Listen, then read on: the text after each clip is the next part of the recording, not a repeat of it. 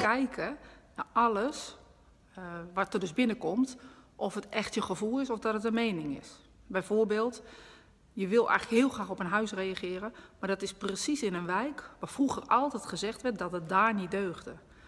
Maar ergens is er een gevoel die zegt: Ik wil toch in die wijk wonen. Maar dan is er zo'n innerlijke stem, wat lijkt op je intuïtie, die zegt: Nee, dat moet je niet doen.